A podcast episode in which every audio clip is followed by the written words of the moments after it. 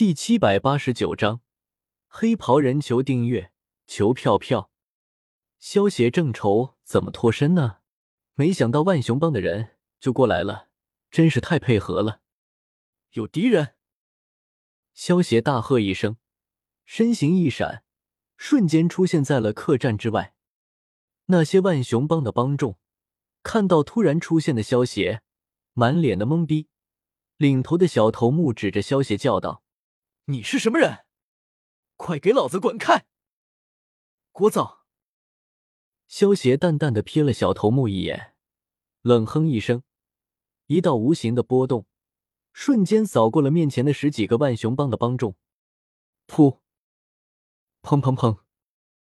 除了小头目以外，其他的帮众全都面露痛苦之色，双手捂住心口的位置，口吐鲜血。跪倒在地，全部失去了气息。萧协虽然只是冷哼一声，但是声音之中夹杂着低次声波，产生的共振已经将这些帮众的心脏震碎了。你，你不要过来！妖怪，妖怪啊！小头目见到这诡异的一幕，吓得一屁股坐倒在地，连连后退，看着萧协的眼神。就好像看到了吃人的妖怪一样。如果萧邪是武功高强，杀了这些帮众，这个小头目还不至于这么害怕。但是萧邪只是冷哼一声，就杀光了其他的帮众，这种诡异的手段才最令人害怕。萧大哥，发生什么事情了？贾轩他们紧跟着从客栈之中冲了出来，看到一地的死尸，有些疑惑的问道。丁沙影一眼便认出了这些人的身份，仇人相见，分外眼红。万雄帮的人，我要杀你，为我龙吟庄满门报仇！丁沙影大叫一声，直接抽出随身携带的匕首，朝着还活着的小头目冲了过去，准备将他给宰了。沙影，等一下！眼看丁沙影就要将小头目斩杀的时候。萧协身形一动，一把抓住了他的手，将他拦了下来。萧大哥，丁沙隐见到萧协竟然阻拦自己报仇，满脸不解的看向了萧协。沙影，鬼脉诀的消息，就连你们龙吟庄的人都不知道，你就不好奇万雄帮是怎么知道的吗？萧协看到丁沙影满脸疑惑的样子，出声解释道：“萧大哥。”你是说有人给万雄帮通风报信，这才导致我龙吟庄满门被灭？丁沙影听到萧邪的话，一脸震惊的叫道：“如果真的有人给万雄帮通风报信，那么这个给万雄帮通风报信的人，比起万雄帮还要更加的可恶。”贾轩姐，萧大哥他们在说什么啊？龙吟庄跟万雄帮怎么了吗？苗巧听到丁沙影和萧邪的话。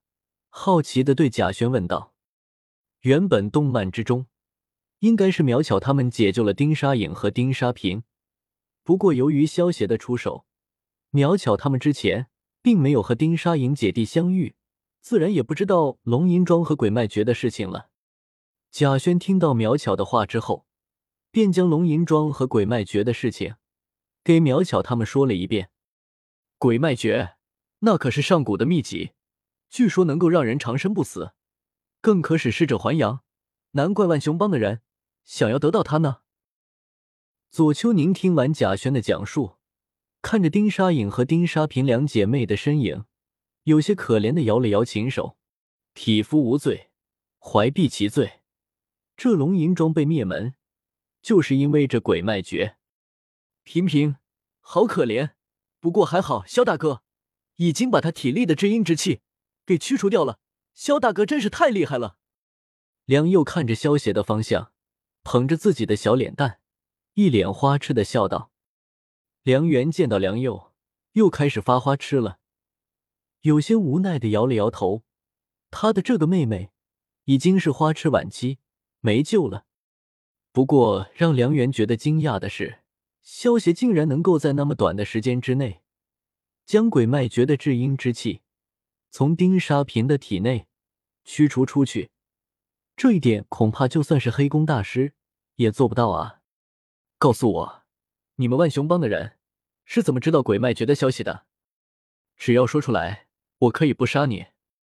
萧邪看着坐在地上已经吓尿裤子的小头目，淡淡道：“你说真的？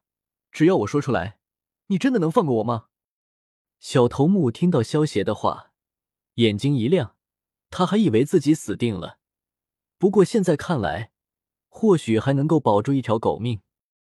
本公子说话向来算数，不过如果你敢说一句假话，你这条狗命可就保不住了。快说！萧邪有些不耐烦的瞪了这个家伙一眼。我说，我说，是有一个自称御灵团的人告诉我们帮主，龙吟庄藏有有鬼脉诀。小头目见到萧邪不耐烦的样子。急忙点头哈腰道：“御灵团。”左秋宁和苗巧听到“御灵团”这三个字，满脸震惊之色。那个人长什么样子？丁沙影俏脸一寒，忍不住问道：“那个人神神秘秘的，每一次出现总是穿着一个黑袍。不过他的声音听上去应该是一个中年男人，而且我们帮主对他好像很忌惮。”小头目为了保住小命，连忙将自己知道的事情全部说了出来。难道是家谷？左秋宁听完小头目的话，脸色微微一变。在居阴山之中，家谷本身就是激进派的首领，野心极大，所以左秋宁第一个怀疑的对象便是家谷。如果是他想要得到鬼脉诀，以此来打败黑宫大师。那么这件事情就说得通了。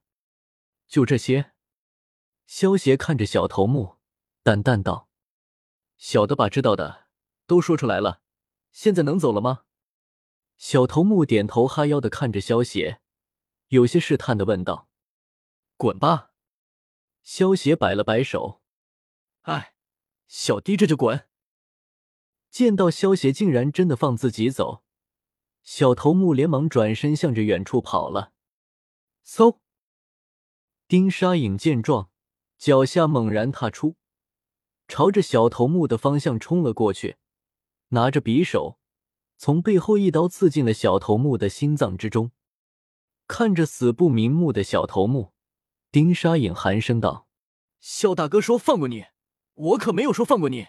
灭门之仇，不共戴天，你们都该死。”没想到给万雄帮通风报信的人，竟然是御灵团的人。看来这一次去居阴山是非去不可了。萧协见到丁沙影杀掉小头目，冷笑道：“秋宁、苗巧，对于这个黑袍人，你们有什么怀疑的对象吗？”萧协转头对一旁的左秋宁和苗巧问道。